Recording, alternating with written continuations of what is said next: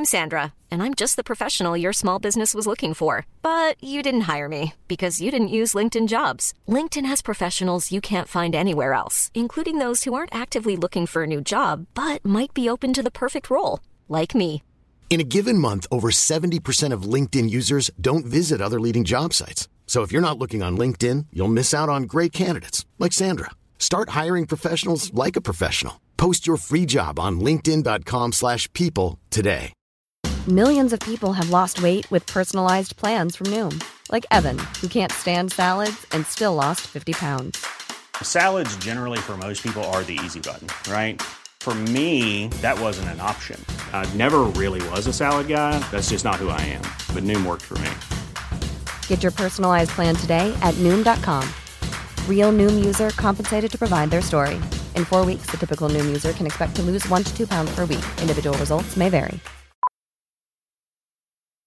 Millions of people have lost weight with personalized plans from Noom, like Evan, who can't stand salads and still lost fifty pounds. Salads generally for most people are the easy button, right? For me, that wasn't an option. I never really was a salad guy. That's just not who I am. But Noom worked for me. Get your personalized plan today at noom dot com. Real Noom user compensated to provide their story. In four weeks, the typical Noom user can expect to lose one to two pounds per week. Individual results may vary.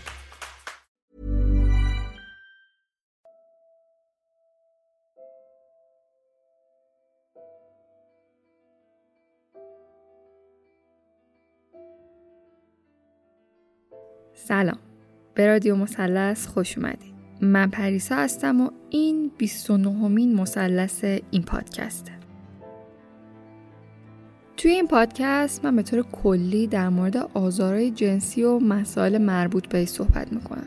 هدف این پادکست اول از همه شنیدن تجربه های آزار جنسی از نقطه نظر راوی و در کنارش هم سعی دارم به جنبه‌های آموزشی این مسئله بپردازم. این موارد رو میتونید توی اپیزودایی با عنوان میان مثلثی توی همین پادکست گوش کنید.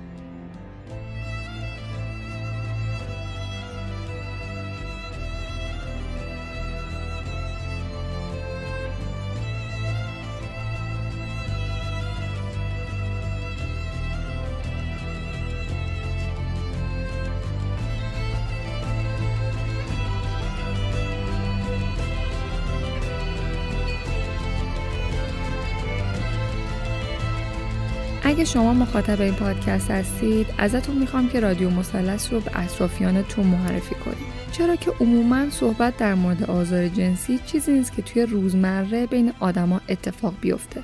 در واقع شاید فرصت مناسب برای معرفی این پلتفرم به اطرافیانتون هیچ وقت پیش نیاد. برای همین ازتون میخوام برای بیشتر شنیده شدن روایت و مطالب آموزشی که توی این پادکست هست، اونو به اشتراک بذارید. البته یادتون نره که شنیدن این پادکست میتونه برای افراد حساس یا کسایی که تجربه مشابه داشتن سخت باشه و ایجاد تروما کنه. بنابراین خیلی مهمه که اول از همه مراقب خودتون و سلامت روانتون باشید و اگر فکر میکنید مسئله‌ای هست که باید درمان بشه، حتما براش اقدام کنید و شنیدن این پادکست رو به یک زمان دیگه موکول کنید.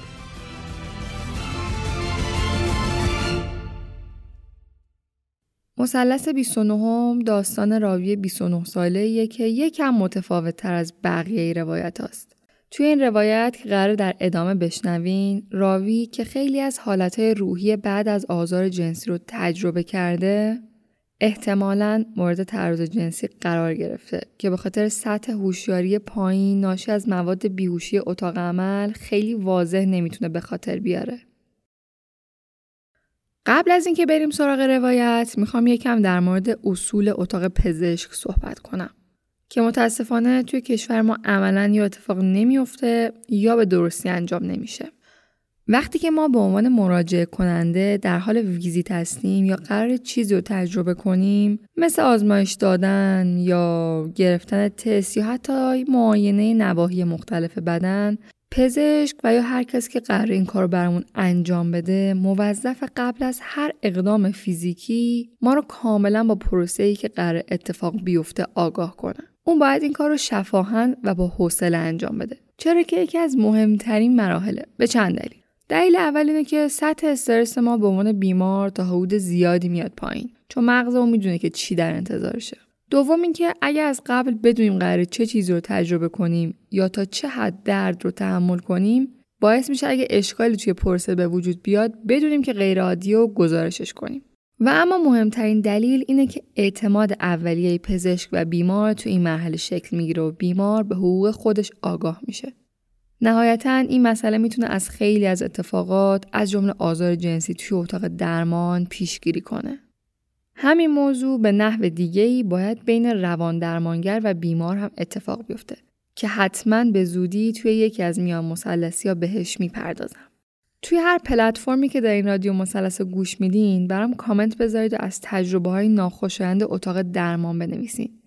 من تجربه‌ها رو جمع‌آوری می‌کنم و توی اینستاگرام رادیو مثلث بازنشر می‌کنم.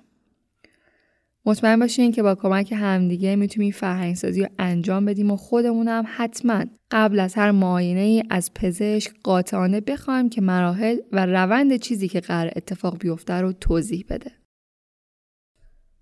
بریم که این روایت و اتفاقاتی که برای راوی توی محیط بیمارستان افتاده رو با هم دیگه بشنویم و یادمون نره تجربیات افراد از اتفاقات متنوع زندگیشون با هم متفاوته و نمیشه احساسات و نتیجه گیری های احتمالی که راوی بهش اشاره میکنه رو به تمام موارد تضمین داد.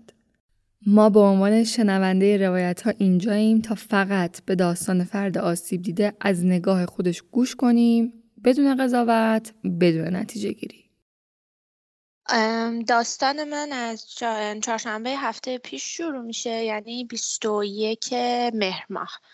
من یهو احساس کردم که زیر دلم خب خیلی درد میکنه و تب و لرز خیلی شدید کردم و ساعت یازده شب من بودم بیمارستان و گفتن که یعنی بعد از سونو و آزمایش گفتن که آپاندیسته.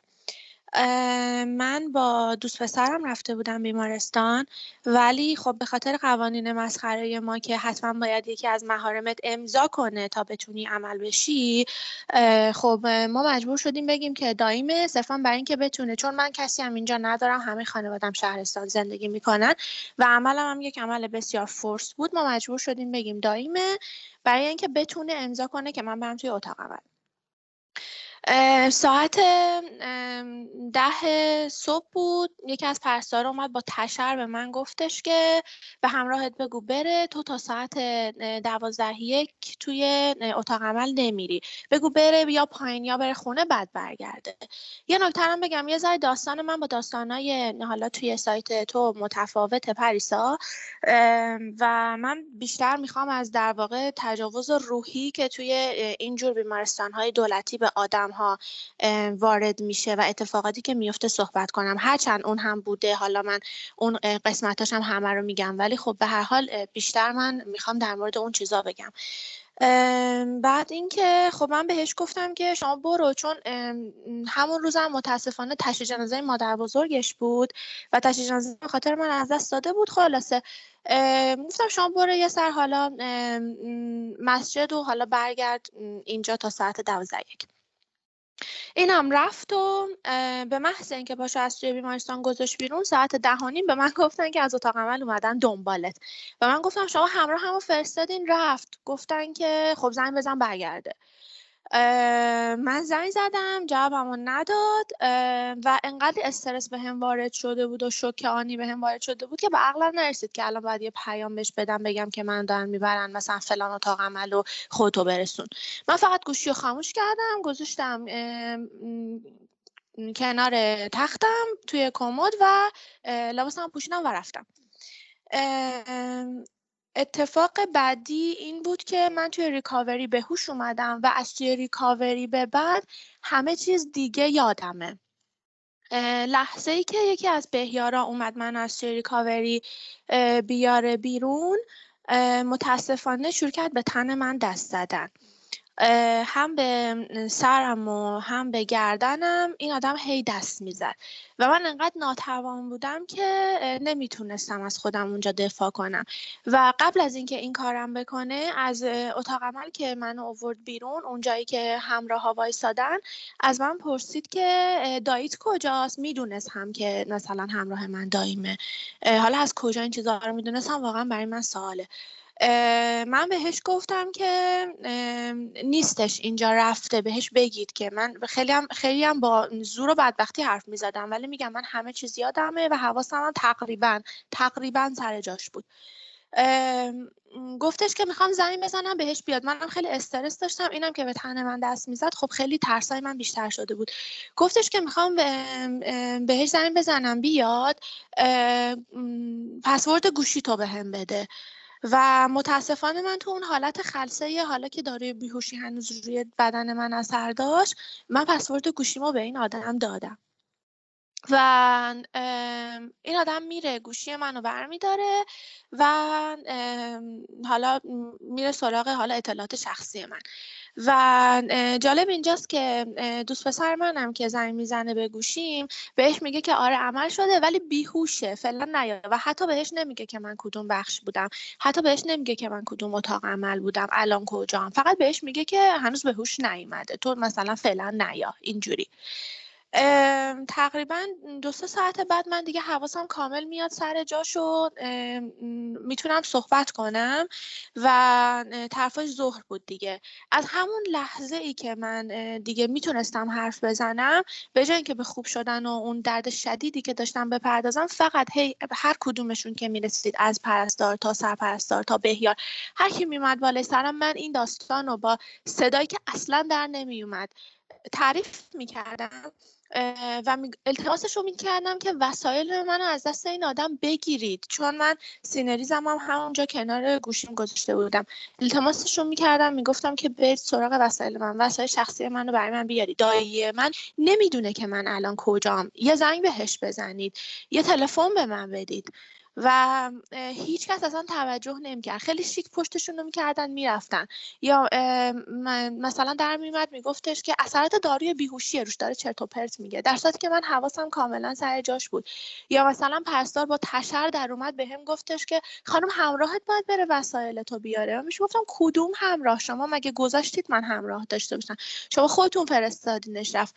و تقریبا دو سه ساعت این پروسه ادامه داشت که من فقط هی جیغ میزدم با اون حالتی که صدام در نمیومد، التماسشون میکردم که وسایل من افتاده دست یادم عوضی و هیچ کس به من توجه نمیکرد. و دیگه با هزار زور و بدبختی از سر جام بلند شدم، رفتم توی بخش و بهشون گفتم که اگر همین الان وسایل شخصی منو برام نیارید یا تماس نگیرید که دایی من بیاد اینجا، من زنگ میزنم صدا. چون متاسفانه من شماره پارتنرم هم حفظ نبودم که با گوشی هم تختیم بخوام بهش زنگ بزنم. این این داستانم بود. گفتم من گوشی هم تختیمو میگیرم و تماس میگیرم با صد و ده. دیگه اینا که گفتم یه ذره شل کردن و وسایل منو برام آوردن. آها اینو بگم، من دو سه بار با گوشی هم تختیم زنگ زده بودم، به گوشی خودم جواب نمیداد. سری آخر زنگ زدم، همون پسر جواب داد و من پشت تلفن جیغ میزدم، میگفتم که گوشی من دست تو چیکار میکنه، وسایل شخصی من چیکار میکنن، اگر همین الان گوشی منو برام نیاری من میرم حراست ازت شکایت میکنم. این شد که تقریبا مثلا بیست دقیقه بعد از این تماس و اینکه همزمانم رفتم تو بخش این حرفو زدم، دیگه وسایل منو برام آوردن. یکی از بهیارا وسایل منو برام آورد. بعد که آورد من دیدم که شماره خودش رو توی گوشی من سیو کرده به اسم آریا. حالا من این اسمو میگم چون به اسم مستعار سیو کرده بود، اسم واقعیش این نبود. به اسم آریا شماره‌اش رو تو گوشی من سیو کرده بود. اینستاگرام منو که یه پیج کاملا شخصی فقط خانواده‌ام و دوستام دارن عکسای من توش رفته بود، لایک کرده بود، کل رفت فالو کرده بود، کل عکسای منو لایک کرده بود. و اینکه تماس‌های منم هر کی زنگ زده بود جواب داده بود واقعا. و میگم من چون عملم یه عمل خیلی یهویی بود، این به خودم هم حتی شوک وارد شده بود، من نرسیده بودم به خانواده‌ام بگم. و زندایی من زنگ زده بود بهش گفته بود که من مثلا بیمارستانم، این این کارم کرده بود این آدم.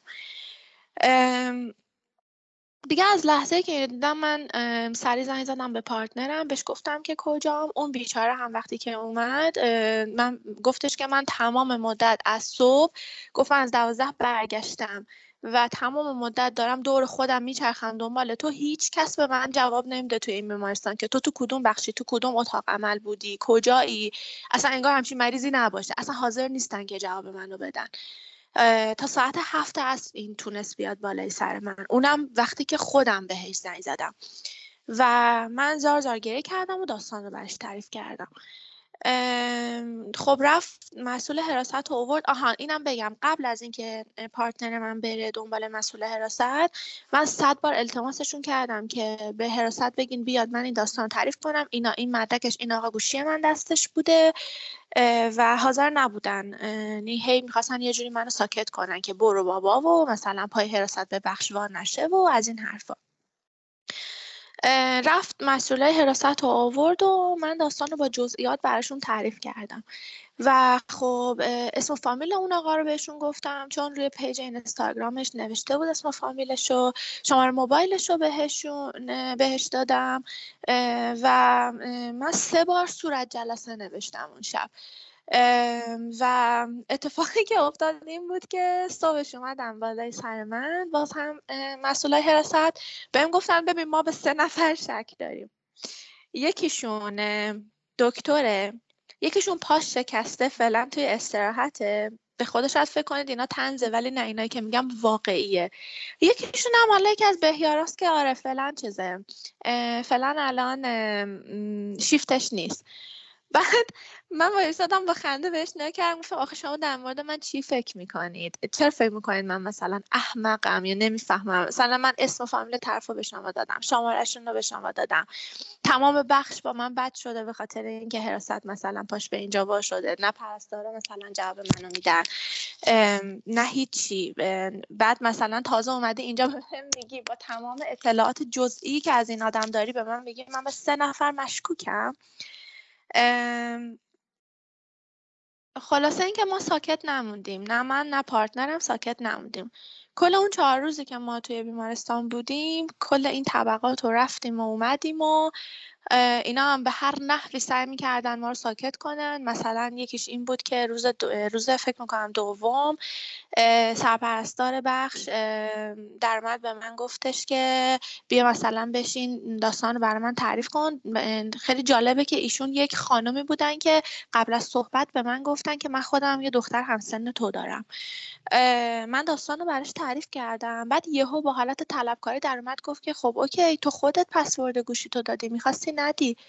و من برگشتم نگاش کردم بهش گفتم خانم محترم منی که هیچ چیزی از کار شما بارم نیست، هیچی حالیم نیست، پام به بیمارستان وا نشده، اینو خیلی خوب میدونم که اون کسی که از ریکاوری اومده بیرون انقدر گیج و منگه که تو هر سوالی ازش بپرسی جواب تو میده، شما که میگی سی سال کارم اینه اینو نمیدونی واقعا. و میگفت نه از نظر من خودت کار اشتباه کردی. و با حالت خیلی شاکی به من گفتش که چرا پای پلیس و پای حراست و چون پلیس بیمارستانم اومد بالای سر من، چرا پای پلیس و پای حراست رو به بخش من وا کردی؟ یعنی خیلی طلبکار بود و شاکی بود از دست من. و اونجا من بهش گفتم به خاطر دخترت، به خاطر اینکه فردا روزی اگر دخترت این اتفاق براش افتاد تو بتونی با خیال راحت بسپاریش از ریکاوری بیارنش بیرون، الان با اتفاقی که برای من افتاده میتونی اعتماد کنی؟ گفت نه من حدود بیست سال توی این بیمارستان دارم کار میکنم، تا حالا همچین اتفاقی نیفتاده بود، اولین باره. همش هم با یک لحنه میگفت انگار که تقصیر خودته. گفتم که اولین باره، شاید هم اولین باره که یه نفر داره اعتراض میکنه. اصلا مگه توان داره آدمی که از ریکاوری اومده بیرون که اعتراض کنه؟ یا اصلا مگه همه یادشونه؟ من استثنام که داستانهای ریکاوری یادمه. و بازم قانع نمیشد و کلا با من چپ کرده بودن. و حالا فکر کن تو اون حال وحشتناکی که من داشتم که علاوه بر آپاندیسم عفونتم قاطی خونم شده بود و خیلی داستان داشتم. خلاصه اینکه ما هرچی رفتیم و اومدیم که این آدم رو با ما روبرو کنن، خب این کار رو نکردن و اینکه فقط هی میگفتن که مثلا ما پیگیری میکنیم، خیالت راحت و اینا. در نهایت روز آخری که میخواستن من ترخیص کنم، پارتنر من در اومد گفت که من بیمارم رو ترخیص نمی کنم، باید حتما رئیس حراست رو ببینم، چون اصلا حاضر نبودن ما رو با رئیس حراست روبرو کنن. دیگه این که خب حریف ما نشدن، پارتنر من رفت پیش رئیس حراست، همزمان اونجا که بود تماس گرفت، من با رئیس حراست صحبت کردم، داستانو برای اونم گفتم، اون ازم کلی عذرخواهی کرد. دوباره صورت جلسه نوشتن، اونجا اوورد من امضاش کردم و اینکه گفتش که من با اطمینان بهتون میگم که این قضیه رو پیگیری میکنم و اون آدم رو اخراج میکنم، ولی اگر که میخواین رو به رو بشه باید برین دادگاه شکایت کنین، یعنی باید برین بیرون شکایت کنین، که حقیقتا من دیگه توان جسمیم بهم این اجازه رو نمیداد و از طرف اینقدری سخت به ما گذشته بود اون چهار پنج روز، هم به من هم به پارتنرم، که دلم نمیخواست بیشتر از این فشار رومون باشه. و از طرفی من هر جا رسیده بودم توی اون بیمارستان، هر کی اومده بود از من پرسیده بود که چی شده که تو هشت طبقه اینجوری به هم ریختی، داستان با جزئیات تعریف میکردم، اسم فامیل اون آدمم میگفتم، یعنی یه جوری شده بود که دیگه حراست مجبور بود پیگیری کنه، کار دیگه ای از دستش بر نمیومد. این شد که دیگه ما بیخیال شدیم، یعنی بیرون از بیمارستان من اجازه ندادم، وگرنه پارتنرم میخواست این کار بکنه، من اجازه ندادم که بیرون از بیمارستان بخوان بخواد پیگیری انجام بشه. ولی الان که یک هفته گذشته، واقعیتش اتفاقی که برای من افتاده اینه که منی که اصلا اهل گریه کردن نیستم، حالا چی پیش بیاد چی بشه، یا اتفاق وحشتناکی بیفته بزنم زیر گریه، یا همینجوری نشستم مثلا دارم کار میکنم، یا مثلا بیرونیم یا تو ماشینیم یا هر چیزی، یهو صحنه ها یادم میان میزنم زیر گریه، یا مثلا یهو از خواب میپرم به حالت خفگی حس میکنم که مثلا یه نفر بالای سرم وایساده داره به تن من دست میزنه و روان من کاملا به هم ریخته و اصلا اون آدم سابق نیستم. و از همه بیشتر چیزی که اذیتم میکنه رفتارهای پرسنل بیمارستان بود، یعنی اون دردی که من کشیدم، یه آدم ناتوانی که رو تخت ریکاوری افتاده و نمیتونه از خودش دفاع کنه، نمیتونه حتی بگه که این داره این کار رو با من میکنه، یه طرف اون درد وحشتناکی که پرستارا و بهیارا به من وارد کردن، مخصوصا سرپرستار اون بخش، همه بیشتر ازش شاکیم. یا حتی حراستی‌هایی که اولش هی سعی می‌کردن منو بپیچونن، ساکتم کنن، هم یه طرف. فقط یه نکته رو بگم، من دیروز بعد از یک هفته برای چکاپ بعد میرفتم همون بیمارستان لعنتی پیش دکترم و ما رفتیم اونجا. حالا باز این اتفاقم در راستای بی‌مسئولیتی اون حالا بیمارستان بگم، ما دکتر به من گفته بود چهارشنبه بیا، تایم نداده بود، ولی خب من تایماشو دیگه تقریبا فهمیده بودم که این صبح آزاده، عصر آزاده و شب آزاده. ما صبح زود رفتیم اونجا و رفتیم توی اورژانس و اتفاقی که افتاد این بود که به ما گفتن ما اصلا همچین دکتری توی این بیمارستان نداریم و من اونجا انقدر خندیده بودم که اصلا میگم دیگه از از بس که دیگه بدم میومد از اونجا و حالم بد بود، من فقط دیگه داشتم میخندیدم. به من میگفتن ما اصلا همچین دکتری تو این بیمارستان نداریم. چرا؟ چون خیلی سرشون شلوغ بود، نمیخواستن جواب بدن چون ما تایم شلوغ رفته بودیم. ما چی بهشون میگفتیم که بابا ما, ما اینجا من اینجا عمل کردم، این مدارکش، این برگشت، این همه چی، اونو در میمدن میگفتن که نه ما اصلا همچین دکتری نداریم. و دیگه در نهایت یکیشون در اومد گفت ببین برو شب بیا اینجا شلوغ، کسی جواب تو رو نمیده. و این اتفاق این این دیالوگ هم که به ما گفتن وقتی که تو کل اون ش... تو شش طبقه ما رو هی بالا پایین کردن، منی که آپانتیسمو عمل کرده بودم و درست نمیتونستم هنوز راه برم، چون میگم فقط داستان من آپانتیس نبود، من عفونتم قاطی خونم شده بود، اینم یعنی همچنان هم من یک ذره مثلا لرز و اینا دارم با هم مونده. و اینکه اون تایمی که داشتن ما رو توی اون شیش طبقه هی بالا پایین میکردن و هی به اون میگفتن همچین دکتری نداریم، من چشمم خورد به تابلوی اون اتاق عمل، اتاق عمل بی. من فقط چشمامو بستم، دست پارتنرمو گرفتم، بهش گفتم خواهش میکنم من از اینجا ببند، من همه صحنه‌ها دارن برای من تکرار میشن و من حالم بده. و تا لحظه‌ای که منو از کنار اون تابلویی که اسم کوفتی اون اتاق عمل روش نوشته بود دور کرد، من نمیتونستم، واقعا در توانم نبود که چشمامو باز کنم، چشمای من بسته بود کلا.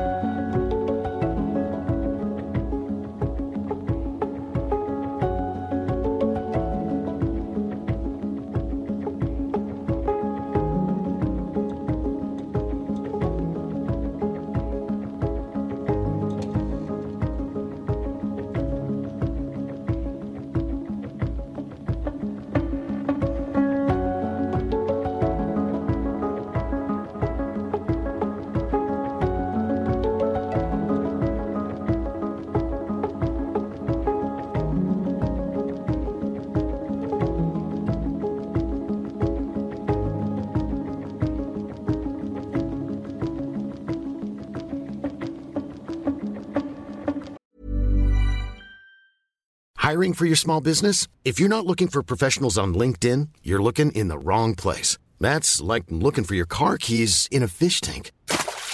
LinkedIn helps you hire professionals you can't find anywhere else, even those who aren't actively searching for a new job but might be open to the perfect role. In a given month, over seventy percent of LinkedIn users don't even visit other leading job sites. So start looking in the right place. With LinkedIn, you can hire professionals like a professional. Post your free job on linkedin dot com slash people today. Millions of people have lost weight with personalized plans from Noom. Like Evan, who can't stand salads and still lost fifty pounds. Salads generally for most people are the easy button, right? For me, that wasn't an option. I never really was a salad guy. That's just not who I am. But Noom worked for me. Get your personalized plan today at noom dot com. Real Noom user compensated to provide their story.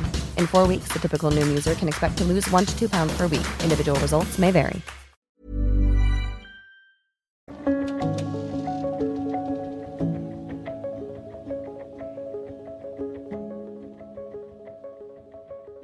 فکر میکنی ممکنه اون آدم یک کاری باهات کرده باشه که الان یادت نیاد؟ اگه حس خاصی از اون موقع توی خاطرت هست برامون بگو. ببین این آدم هی به صورت من دست میزد، به گردن من دست میزد، بیشتر از اینشو واقعا یادم نیست. و انقدری اون لحظه به من شوک وارد شده بود که آره، من حتی اون لحظه که داستانو برای پارتنرم تعریف کردم هم اینو اتفاقا بهش گفتم، گفتم من نمیگم کار دیگه ای نکرد، من میگم نمیدونم. حتی مسئولای حراست هم که ازم پرسیدن بهشون گفتم، دیالوگشون این بود که به محارم شما دست زد، من گفتم من نمیدونم. من انقدر شوک عصبی اون لحظه بهم وارد شده بود، چون خودم رو هیچ وقت دختر ضعیفی نمیدونستم که تو همچین موقعیتی نتونم صدام در نیاد یا از خودم دفاع نکنم، ولی بد جایی منو گیر آورده بود. نه صدام در میمد، نه توان صحبت داشتم، نه توان تکون دادن خودم از اون تخت لعنتی داشتم. و تصورش هم احتمال خیلی زیاد این بود که خب این وقتی که بره توی اتاق هیچی دیگه یادش نمیاد، ولی خب بیهوشی من ظاهرا سطحی بوده و من همه چیز، حتی صحنه‌های ریکاوری با جزئیات یادمه. و نمیدونم واقعا، یعنی ام، امکانش هست که مثلا به تن من همچنان دست زده باشه و من یادم نیاد. و با توجه به خب میگن آدم می... همیشه میگن که ضمیر ناخود تو حتی اگر ضمیر خودآگاهت آگاه نباشه، ضمیر ناخودآگاهت آگاهه، متوجه این چیزا میشه. و با توجه به حالتایی که بعدش برای من مونده، حالتهای عصبی شدیدی که بعدش برای من مونده که میگم من همینجوری نشستم دارم حرف میزنم یهو میزنم زیر گریه و اصلا همچین چیزی برای من غیر عادیه، خودمو اینجوری نمیشناسم، پس احتمالش هست. آره ببین اون لحظه که داشت این کارو میکرد من همزمان هم پر از ترس بودم هم خشم، ولی ترس خیلی غالب بود به اون خشمی که داشتم، ولی به مرور هرچی که میگذشت جاشون برعکس میشد، یعنی خشمه میومد بالاتر و خشمه رو آدمهای دیگه هم ریخته میشد، یعنی رو کارمندا، روی پرستارا، روی سرپرستارا، روی مسئولای حراست، یعنی هی خشمه هی بیشتر خودش رو بروز میداد. و اینکه و یه شجاعتی هم داشتم، البته یه شجاعتی هم داشتم که کمکم میکرد اونجا که این خشمه رو بتونم هی بروزش بدم، نذارم که تبدیل به نشخوار ذهنی بشه. توی فکرت هست که از متخصص کمک بگیری؟ ببین من حدوداً یک ساله که کلاً تراپی میرم، خب به خاطر علاقه شخصی که به این مبحث داشتم و به خاطر حالا لزومی که میدونستم تو زندگی هر کدوممون داره، من یک ساله که تراپی میرم. و آره به محض اینکه این اتفاق برام افتاد، من روزی که رسیدم خونه با اینکه اصلا نمیتونستم خیلی درست راه برم، زیاد راه برم، من به تراپیستم پیام دادم، بهش گفتم که سریع جلسه اورژانسی برام بذار، همچین اتفاقی برام افتاده. و من رفتم جلسه اورژانسیمو و کمکم کرد، یعنی یک سر آرومم کرد و همچنان هم جلسه درمان من خب ادامه داره. یکی از چیزایی که به هم گفت، خب خیلی به هم تبریک گفت که من تونستم اینجوری با اینکه انقدر ناتوان بودم از خودم دفاع کنم و از دخترای دیگه هی میگفتش که تو کاری که بعد انجام میدادی رو دادی و دلیل اینکه نشخوار ذهنی برات نمونده اینه که حرف تو زدی، از حق خودت و از حق دخترای دیگه به بهترین شکل، با اینکه اونجوری ناتمام بودی هم خودت هم پارتنرت انقدر زیبا تونستین دفاع کنید. یک چیز دیگه ای که به هم گفت این بود که گفت من توی چون اتفاقا تراپیست من تخصص قبلیش این بوده که مسئول بیهوشی اتاق عمل بوده، ولی خب بعد رشته‌شو تغییر داده، گفت من با اطمینان بهت میگم اگر این آدم رو حتی اخراجش هم نکرده باشن که هشتاد درصد بهت میگم با کاری که تو تو اون چهار روز کردی و اینجوری آبرو براشون نذاشتی اخراج شده،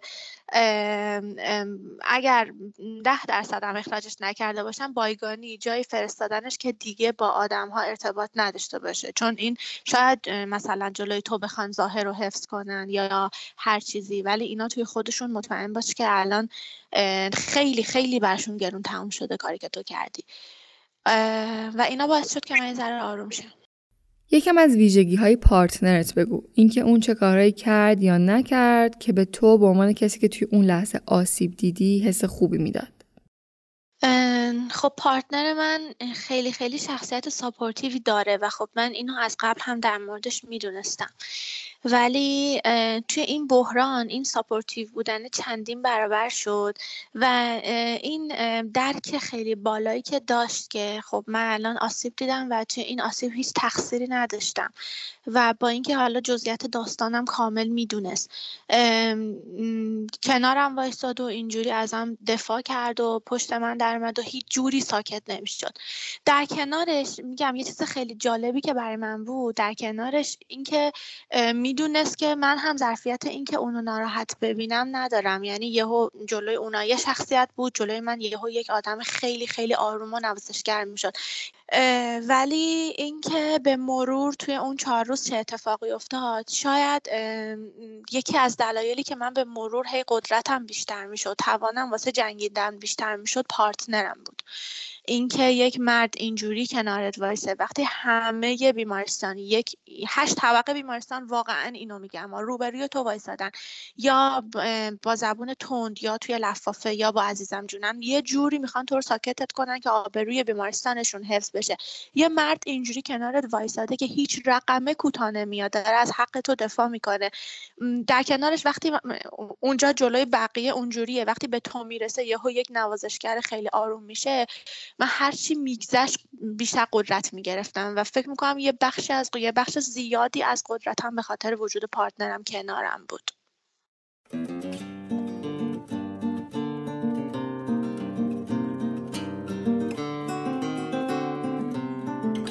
اگر داستان آزار جنسی که برای تو اتفاق افتاده یه مثلث باشه، سه تا ضلع اصلی این مثلث به نظر خودت چیا هستن؟ خب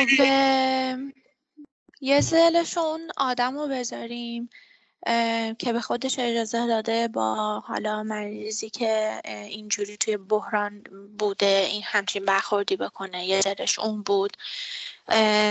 یه ذرهش هم مسئولای حراست رو بذاریم که اگر از همون اولش پیگیری کرده بودن داستان رو، نذاشته بودن به چهار روز کشه یا برن تو فاز لاپوشونی، شاید خیلی قشنگ‌ترین مسئله حل می‌شد، شاید حال من هم الان خیلی بهتر بود.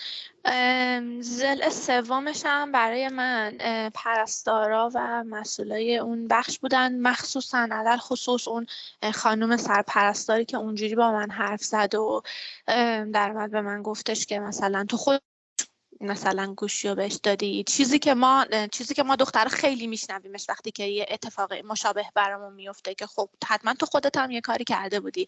یعنی از این حتی برای منی که از ریکاوری اومده بودم بیرون و هیچی حالیم نبود و گیج و منگ بودم و اثرات مورفین تو بدنم بود هم حتی نگذشتن، چه برسه به اون دختری که مثلا دیگه حواسش هم سر جاشه و یه بلا سرش میاد.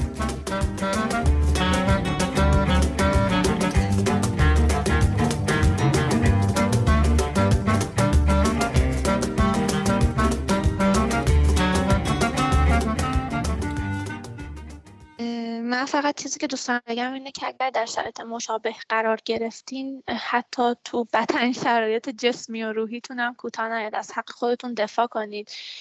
کمترین اتفاقی که میفته اینه که حداقل نشخوار ذهنی خودتون میره، چون هیچ چیز بدتر از نشخوار ذهنی نیست و قطعا مطمئنا نتیجهش هم دیده میشه و اون آدم هم تنبیه میشه حتی اگر به شما گفته نشه.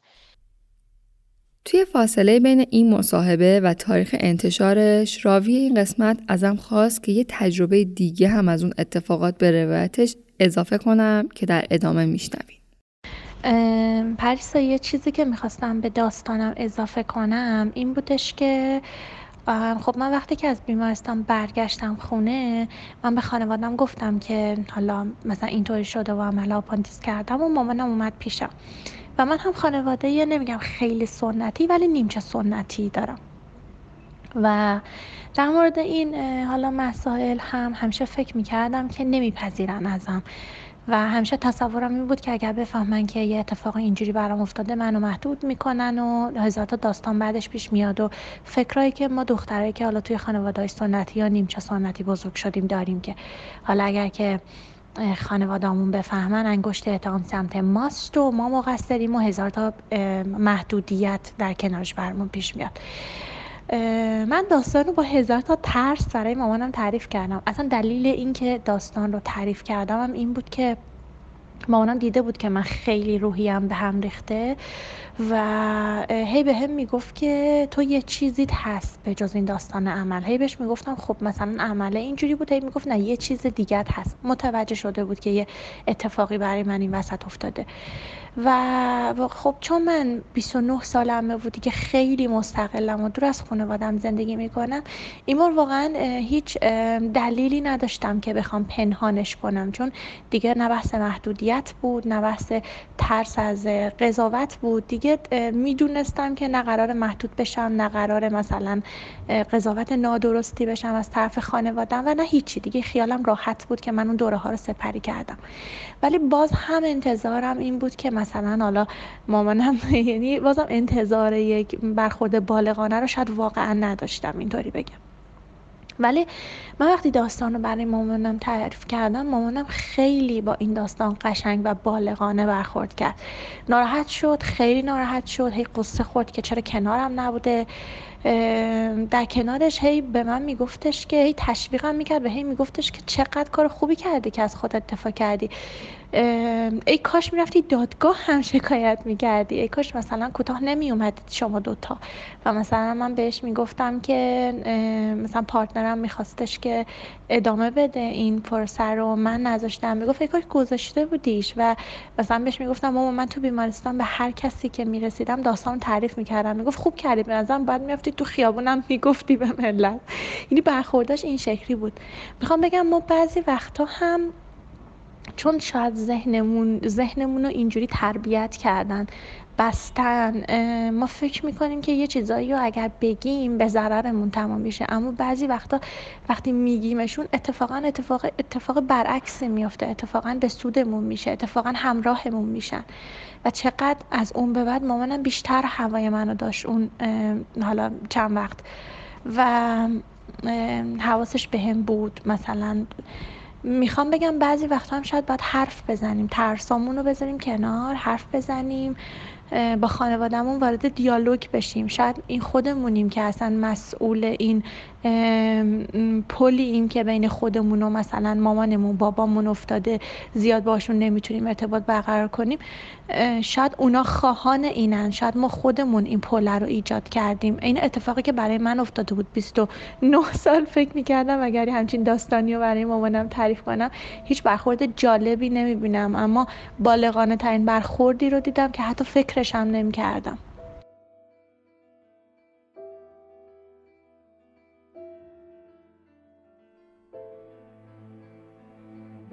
مرسی که تا آخر این قسمت همراه ما بودین. رادیو مثلث رو میتونین توی تمام اپلیکیشن های پادکست، کانال تلگرام و اسپاتیفای سرچ و گوش کنید. لینک دسترسی به اینا رو توی توضیحات همین قسمت و همه اپیزودهای رادیو مثلث براتون گذاشتم. یادتون نره با معرفی این پادکست به عزیزانتون میتونین توی چرخه آگاهی و بیداری سهم باشین. پس به اشتراک گذاشتنشو فراموش نکنید.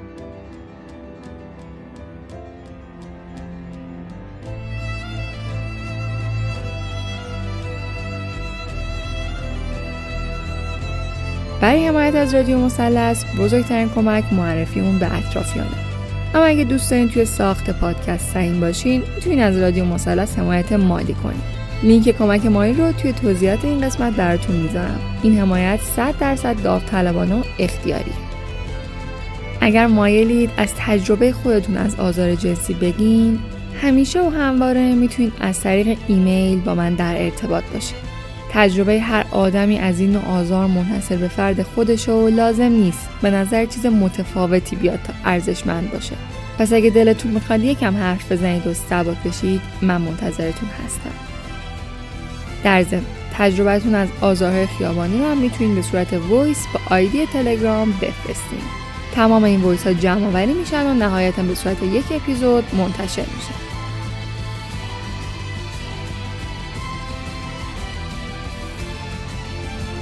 من پریسا هستم و چیزی که شنیدین بیست و نهمین مثلث این پادکست بود. به امید روزای بهتر، دی ماه هزار و چهارصد.